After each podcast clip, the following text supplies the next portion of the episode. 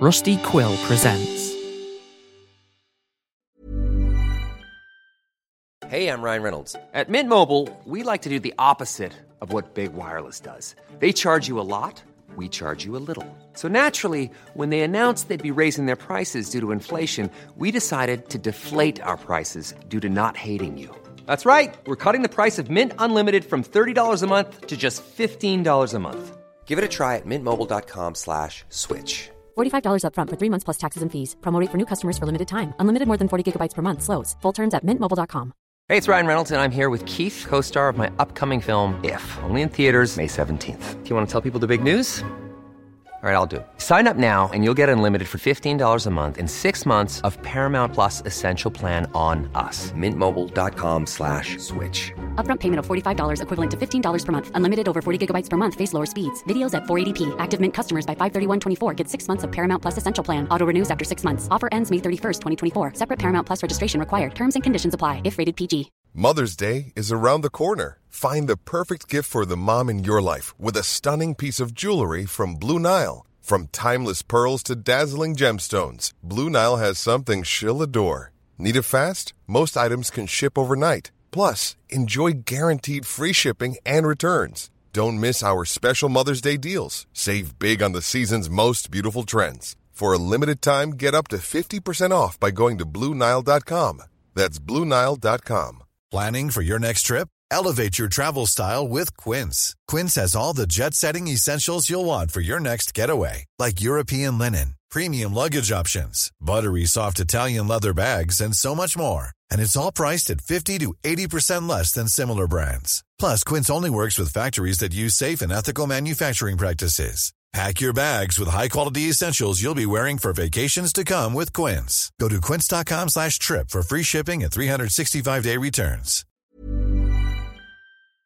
Hey guys, I hope you're all enjoying season 4 so far. If you like the show, you should consider supporting it on Patreon at patreon.com slash underscore begone. There is a monthly Q&A going up at the end of the month for $2 patrons, so now would be a good time to ask me anything. Not to mention episode instrumentals, soundtrack albums, a Diary of Aliza Schultz spin-off podcast, director's commentary, and more. Thanks to my 10 newest patrons, Morgan Jackson, Erinna, Isabel Wilson, Rowan, Shy Ruff, Marn S., Jaz Vallin, Gray, Rick Platinum, and Monica Quirk for supporting the show. Enjoy.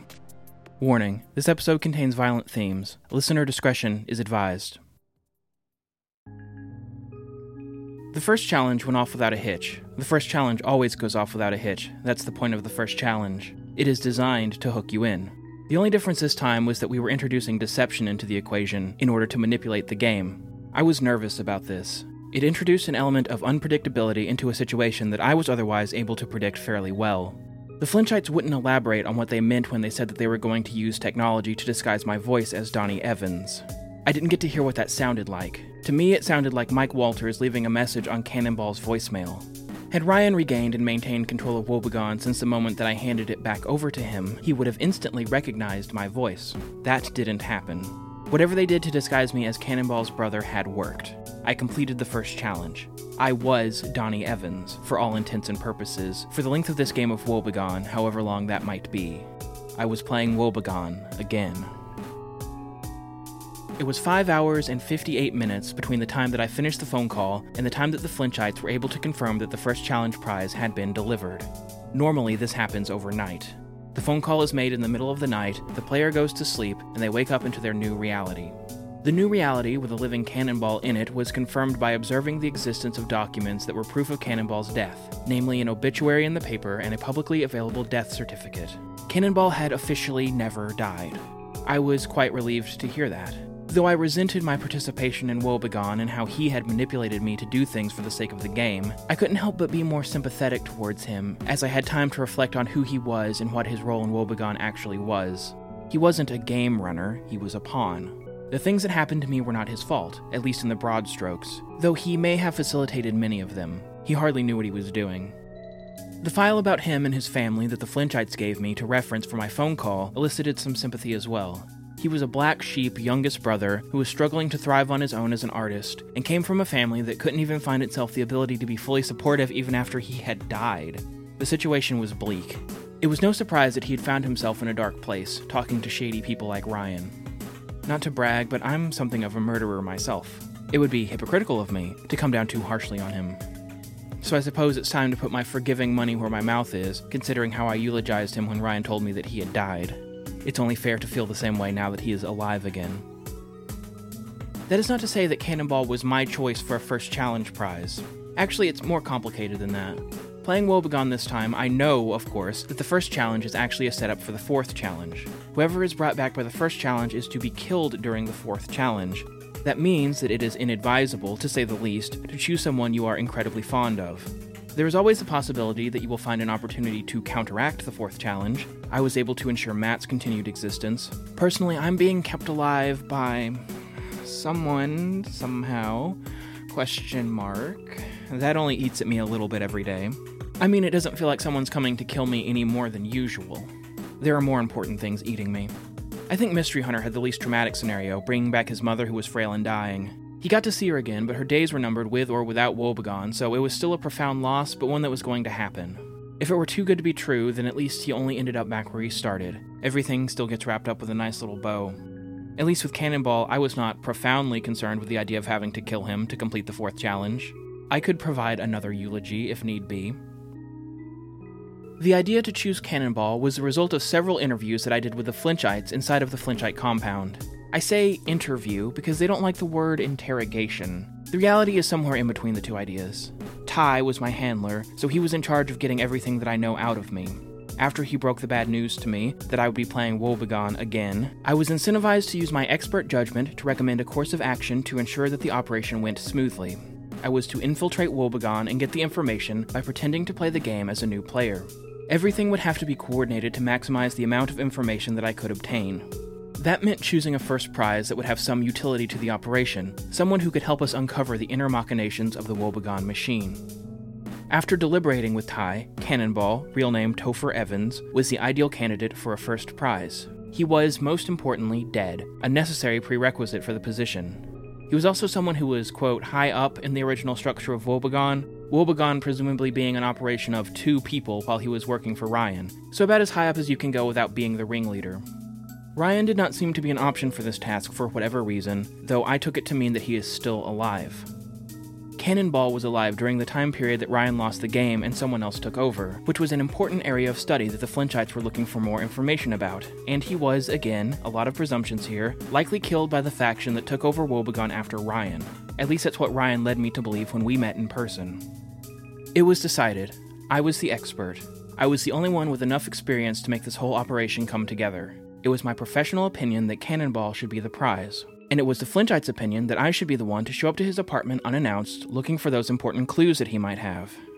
This is Woebegone.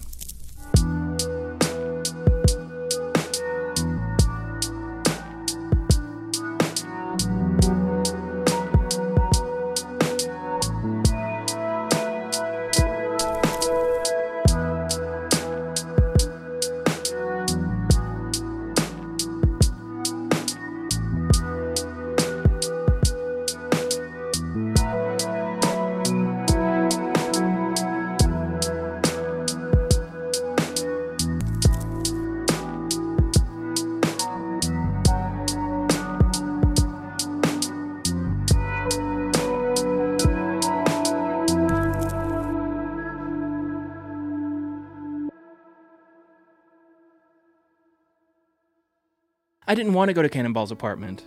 I had been there before, and that was not a fond memory of mine. I had yet to be humbled by the enormity of what I didn't understand back then. I thought that Cannonball was the game runner, and I thought that all I had to do was whack him over the head and I would have some answers. That concept is so distant from my current self that it doesn't even feel like me when I try to remember it. I was so naive. There wasn't even a bear back then. It's not as though I had the choice to not go back, though. The Flinchites were not going to let me leave without using me for all that I was worth. I had already started the game, these were my next instructions. It did beat the alternative instructions, though, which were to proceed immediately with the second challenge. I didn't allow myself to think about the second challenge. I had already received the instructions for the second challenge from Woebegone. It was waiting for me whenever I was ready. I did not feel that I was ever going to be ready. The point of this reconnaissance mission was to get information about Ryan, how he operated Woebegone and where he operated it from, how he lost control of it, and what Cannonball knew about the new game runners and anything that happened after that.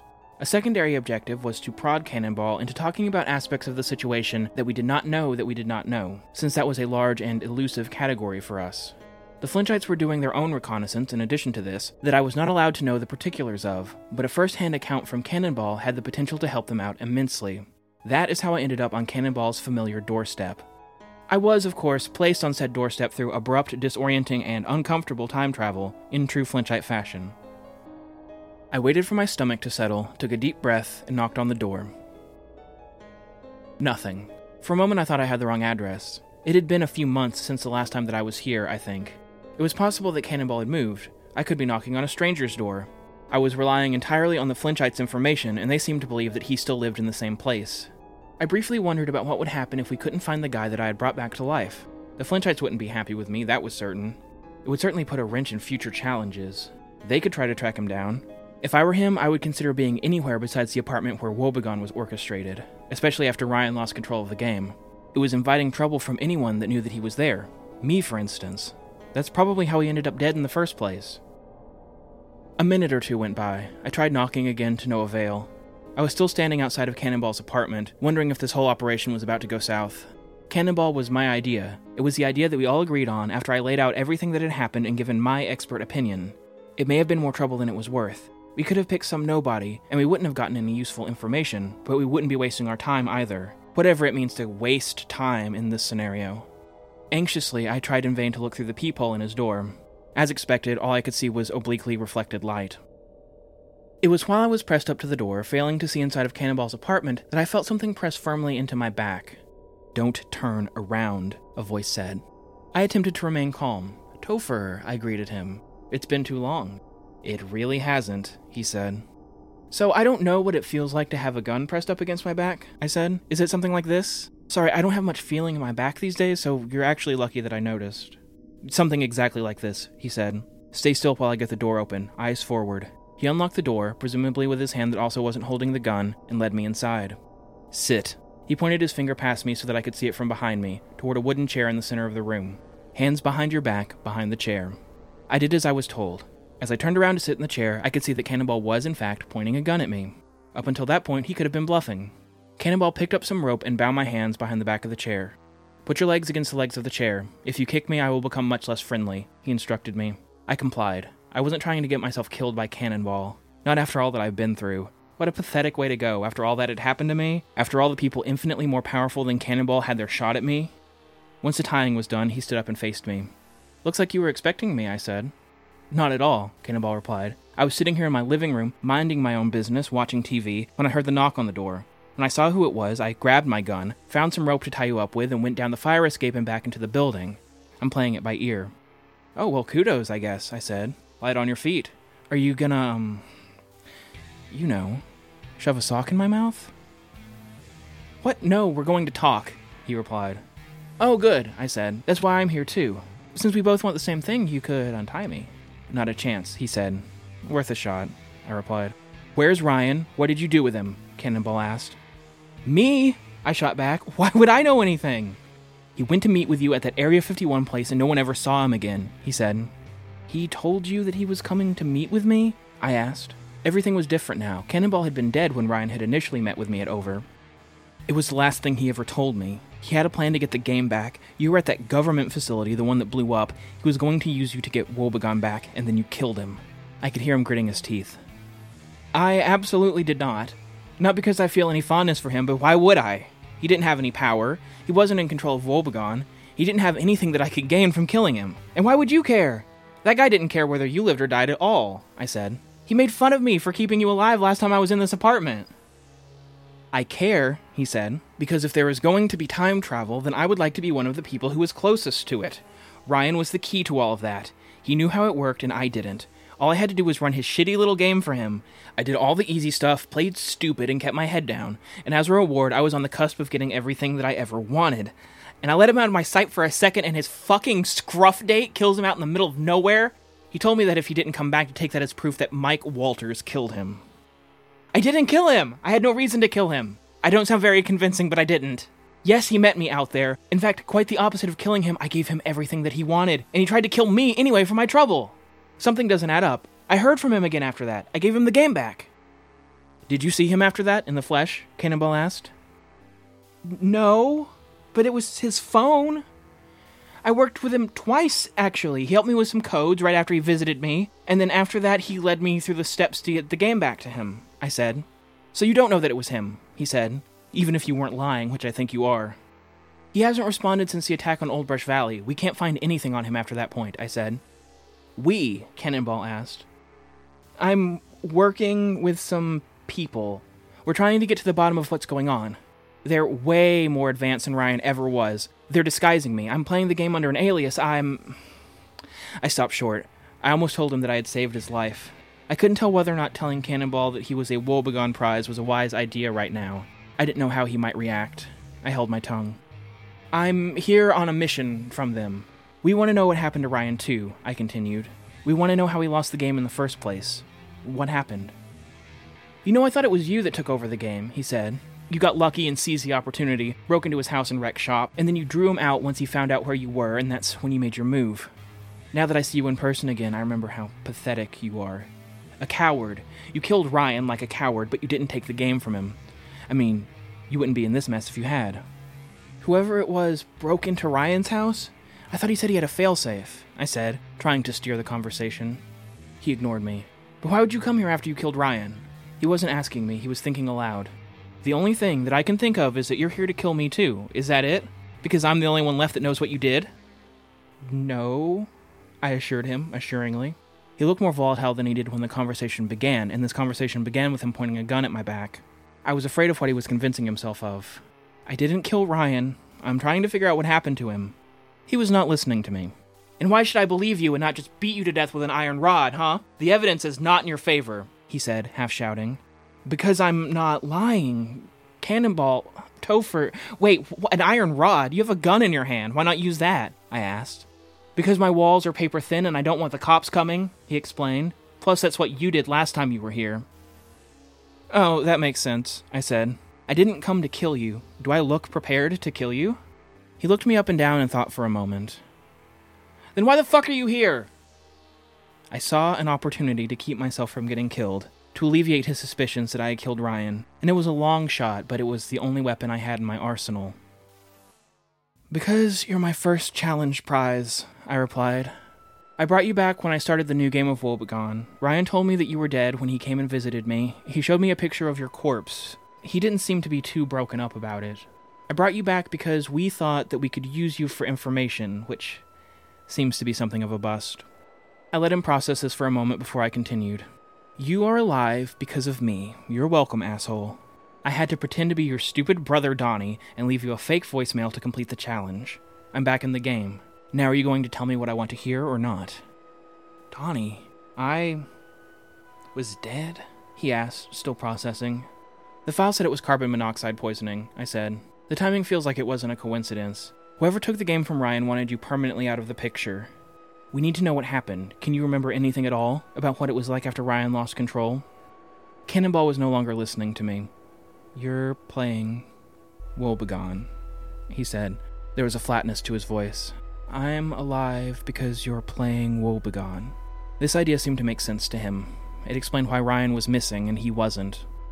The people I work for, I don't know what they're hoping to achieve exactly, but I do know that they want to get to the bottom of this.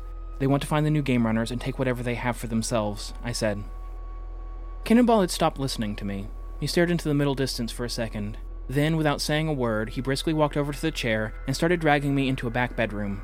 He did not need to tell me why he was suddenly taking a different course of action. He did not need to say out loud that if I was the one that brought him back to life, then I was the one who was going to eventually try to kill him. We both understood this. He took me into a bedroom in the back of the apartment, rummaged through a drawer, and found a sock inside of it, and jammed said sock into my mouth to prevent me from speaking further. Having a sock in your mouth is a genuinely uncomfortable experience. I do not recommend it for anybody for any occasion. Telling Cannonball about the first challenge was not a slip of the tongue, as spur of the moment as it may have been. I told Cannonball that he was the prize because I knew how he would react. I wasn't getting useful information from him the way that things were going. This way, I knew that he wouldn't kill me. Cannonball knew how the game worked. He knew what would happen to him if I died.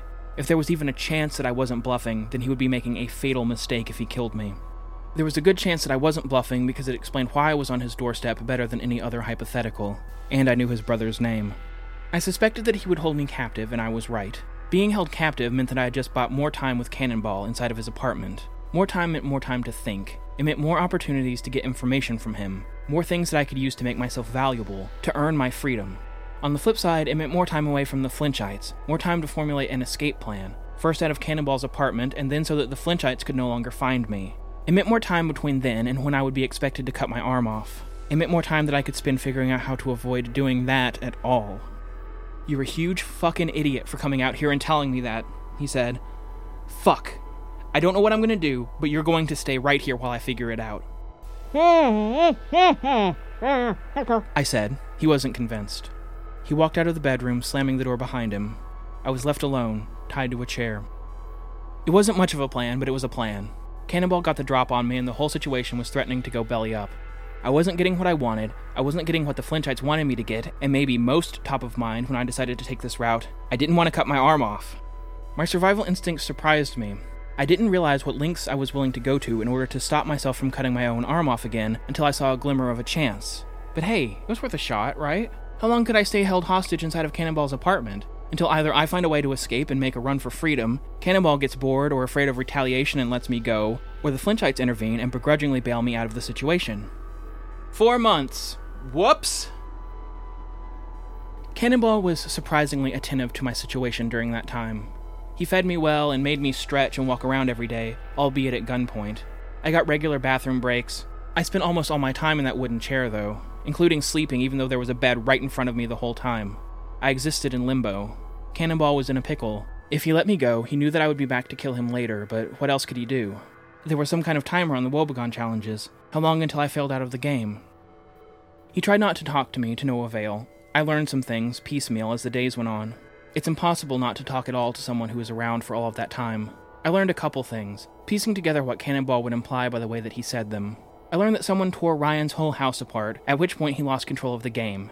He emailed Flinch about it, but Flinch went silent, which is what I would expect from Flinch. I don't think he really cares about exactly who is doing what. Once he said something that indicated to me that he had discovered that he was being watched for some time by guys in a van on his street that clearly didn't live in his building. They don't watch him anymore. I think that they were sent on behalf of the new game runners. I think that those were the people that killed him. Maybe they eventually decided to pose as maintenance workers and poison him in his sleep. This meant that there was yet another organized group involved in this whole fiasco. I don't think that it was the Flinchites. The Flinchites were not above this, obviously. Their boots operation is why my hand doesn't work like it should, they are definitely capable of the cruelty necessary to kill Cannonball, but they would have told me. It would have been in his file. It would not be a shameful secret that they were hiding from me. My hope was that the Flinchites could use this information, that somebody was watching Cannonball from the street with dates that align roughly with his former death date to track them down. Maybe that would make all of this worth it. Four months is a long time to never slip up, especially when you have to deal with someone all day, every day for that amount of time. People are not that disciplined, not that regimented. Not just Cannonball, but also people who pretend to be that way. Eventually, you're going to get careless. You're going to run low on the energy that it takes to keep up appearances. You're going to make a phone call in your boxers at 7 in the morning with the spare bedroom door open because you forgot to close it that night after you gave your hostage's bathroom break. It is going to slip your mind that your hostage has been sleeping upright in a chair, and so he wakes up pretty frequently during the night. And then you might, for instance, say in your phone call that you were interested in purchasing the circular saw that the person on the other line had put up on Craigslist, and you have some questions about safety. Could it, for instance, cut through your arm if there were an accident? Was there any sort of safety mechanism stopping it? Oh, no? Alright, but I better get a discount then. Who calls a stranger about a Craigslist ad at 7 in the morning? Truly a warped mind. Cannonball wasn't going to wait any longer. He could feel time running out. It had been four months. How much longer until I lost the game and he popped out of existence again? He used to have a hand in such things. He would know better than most what kind of timeline we were looking at here. He was planning to force me to attempt the second challenge at gunpoint in his home. I was close to having a meltdown thinking about it, but I still had to pretend to be asleep. The bedroom door was open. If he noticed, then I didn't know what would happen. Keeping my eyes closed and my breathing even while I waited for him to get dressed and leave to get the circular saw was more torturous than the months that I had spent tied up. He worked from home and almost never left. This was my opportunity. Eventually, he did leave, still not noticing the open bedroom door. I quickly began making my desperate moves. I pulled my shoulder violently to the side. The muscle hurt, but it wasn't enough to get my arm around the back of the chair. I did it again, this time even more violently, my adrenaline pushing me to ignore the pain. This time my shoulder popped, and both of my arms were on the same side of the chair, allowing me to free them from behind the chair, but still behind my back. I let out a cry of pain, muffled by the sock that was in my mouth. I could finally stand up, but my hands were still bound and my legs were still tied to the chair. I waddled awkwardly out of the bedroom and into the rest of the house, only made possible by the open bedroom door. I don't think I would have been able to get the door open. I looked around for something to free my legs. I was still too immobilized to make a break for it. I wouldn't even be able to open the front door. My hands were useless behind my back. I couldn't even bend down and untie my legs. I couldn't find anything sharp to rub against the rope. I tried jumping backward, putting my weight into the chair in order to smash it. This didn't work. Because my legs were tied, I wasn't able to jump at all. It was more like falling backwards. I only injured myself further. I landed hard on my neck and part of my face. I could feel what would eventually become a black eye begin to form. With much effort, I stood back up, continuing with my slow wandering. I waddled into the kitchen. After all the effort that it took to get the silverware drawer open, the only knife inside was a butter knife. The rope was thick, I didn't have time for that. Who doesn't own a single kitchen knife? How do you cook? Through some strenuous gymnastics, I was able to get the dishwasher open. Among other things, there was a larger knife inside. It looked serrated, sharp enough to cut through the rope, and it was on the bottom row inside one of the spots for utensils. The door to the dishwasher made it impossible to get close enough to grab it. Using all of my strength, I launched the chair onto the door of the dishwasher. I could hear it bend and break under me. I reached around blindly for the knife, stretching as far as I could. I was unable to grab the knife in my flailing. I rummaged around for several minutes trying to grab the knife. This is the situation that I found myself in when Cannonball came back through the door, circular saw in hand.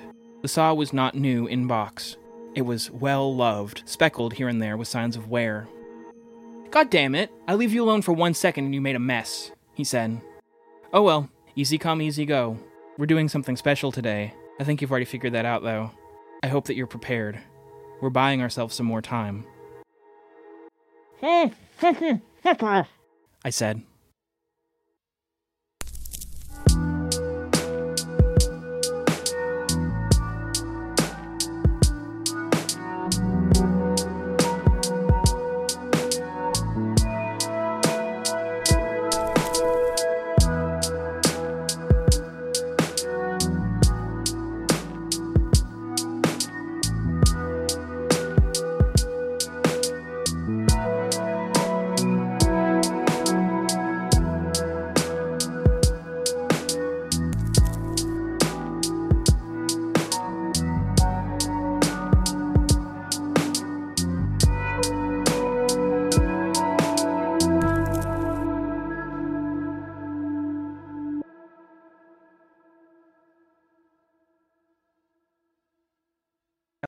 Let out a cry of pain, muffled by the sock that was in my mouth.